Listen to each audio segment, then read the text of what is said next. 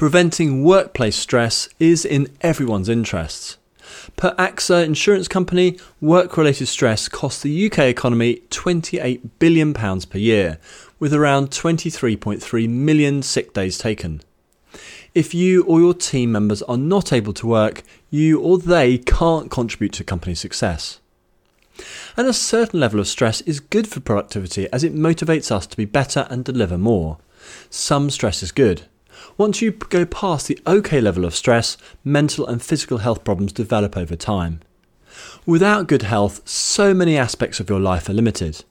Keeping your stress levels at or below an OK level for you and your team means more time at work and more capacity to do great work, as well as having a much more enjoyable time at work. These four big causes of stress in the workplace are worth learning how to avoid or at least reduce for you personally and for your team members. Firstly, being poor at saying no. Secondly, having difficult relationships with your boss or colleagues. Third, not getting the support and help you need to do your job well. And fourth, suffering organisational conflicts. I'll be explaining why each is a big cause of stress at work and how to deal with stress at work caused by each of these as an individual. I also provide suggestions for managers to reduce the impact of stress on your team caused by each of these two. My name is Jess Coles, and if you're new here, Enhance Training shares people management expertise, resources, and courses teaching you how to build high performing teams. We have lots of free resources and webinars available to add more depth to your knowledge or save you a ton of time. So do visit us at Enhance Training to make use of these. So let's talk about how to deal with stress at work. One of the biggest causes of stress at work is being poor at saying no. Being overworked or unable to complete all the work you've agreed to do is very stressful. Nobody wants to be always working late or letting colleagues and bosses down. Neither are good for us personally, the teams where we work in, or ultimately our companies. When you are poor at saying no, you are always going to be overworked. It is that simple. All companies I've worked in have more work to do than people available to do it. How to handle stress at work effectively starts with getting better at diplomatically saying no. Becoming good at saying no starts with being clear what is important to the team, your boss, and the company.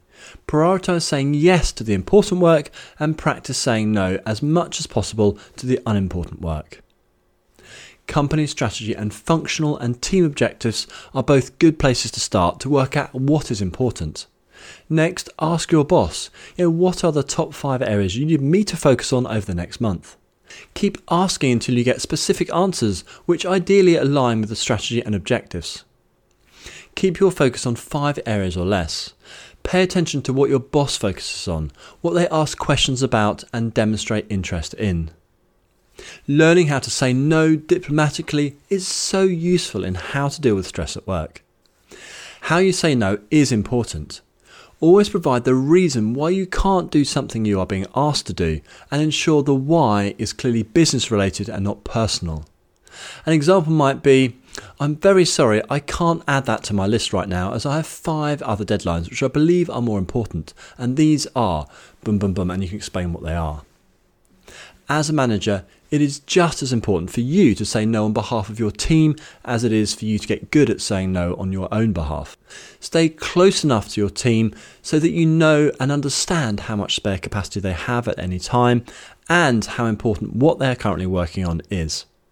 Both actions are vital in judging when to say no and how to say no on behalf of your team.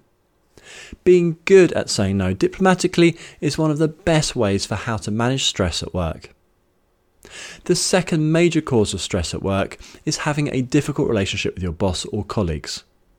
Your relationship with your boss is the most important relationship you have at work because of the daily influence they have on what you work on and how your career progresses.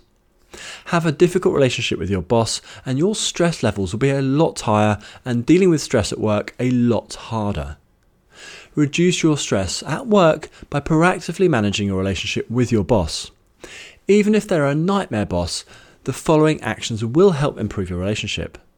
Firstly, work out how you're going to help your boss. This starts with your mindset. Then actively seek out what they are focused on, stressing about, or struggling with, and work out how you can help them, even if it's just a small bit of help. Secondly, focus as much of your work as possible on areas that best help your boss meet their personal and team objectives. Speak to your boss and find out what they really want you to work on. Third, train yourself to actively look for areas that you admire about your boss. No matter how horrible they are, they will have good points. Find them, focus on these areas, and compliment them for what they do well. Be genuine and honest rather than trying to suck up. Fourth, work on finding out your boss's interests and passions and get them talking about them. Do some research so that you can contribute to the conversation, even if it's just demonstrating a desire to learn more. Fifth, be a good team player and help the team do better in any way you can sensibly can. Every boss likes team players who are trying to push team members to hit team goals. A great way to reduce stress at work is to work on improving your relationship with your boss. Many of the approaches we have been through work equally well for improving relationships with colleagues. Work consistently and expect the improvements in relationships to take a little bit of time. The third big cause of workplace stress is not getting support and help to do your job well. Yeah, I've worked in sink or swim environments, and I know how stressful it can be to try to deliver on your job without very much support or help. Getting support and help to do your job well comes in many forms, including firstly, understanding what exactly is expected of you and having clear direction. Secondly, having clear job responsibilities and boundaries. Third, being protected from interdepartmental politics and the manoeuvrings of those more senior than you. Fourth, getting helpful and considered answers to questions that you have. Fifth, being listened to and actions taken to sort out problems that you're experiencing. Sixth, working in a team in which team members help each other out and work together towards common goals. Seventh, being coached through dealing with the many people challenges that all managers face.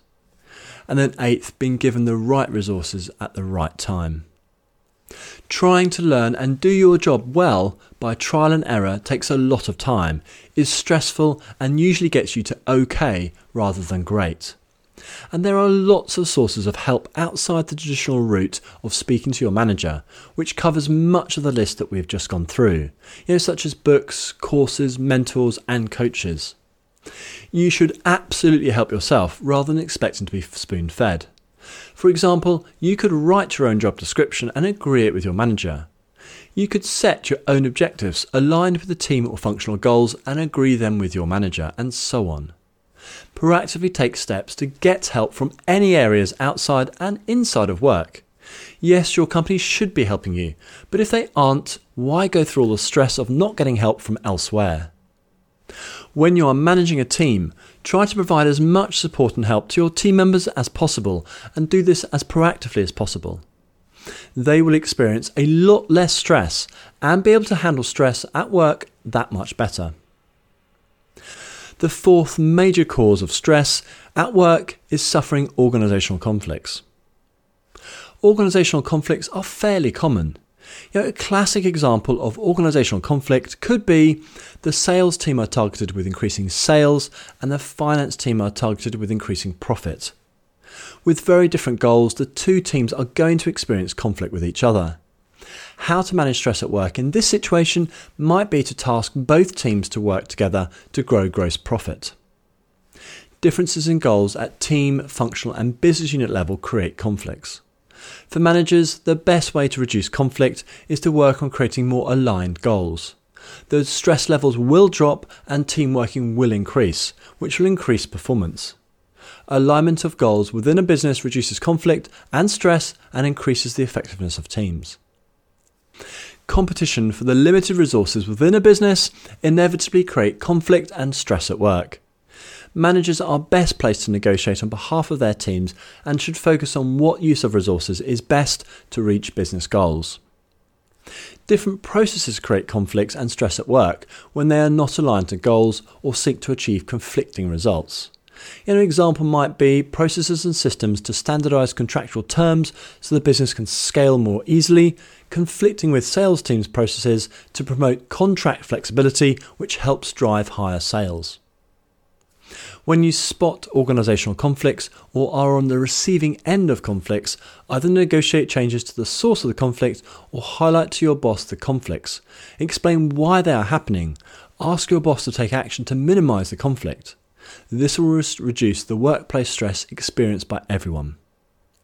And managers should be on the lookout for organisational conflicts and minimise the workplace stress caused by changing or minimising the cause of the conflict wherever possible. So, in summary, there are lots of reasons that workplace stresses arise. How to deal with stress at work is important, particularly when it's outside your personal control. Practice saying no on your own behalf and then on your team's behalf. Say no diplomatically and always provide the business reasons why you are saying no. Take proactive steps to improve the relationship you have with your boss and your colleagues. There is a lot of actions you can take that will make a big difference quickly. Improve these relationships and you'll have a lot less stress at work. And when dealing with stress at work, think about what help and support you need and how you might get help earlier when stress levels are low rather than later when stress levels have got too high. And finally, look out for organisational conflicts which are causing workplace stress for multiple people or teams. Change the causes of stress at work by minimising or removing these conflicts. If you have any questions on preventing workplace stress, four major causes of stress, and what to do, please email me at support at enhance.training and I'll get back to you. Thanks very much for listening, and I look forward to speaking to you again soon.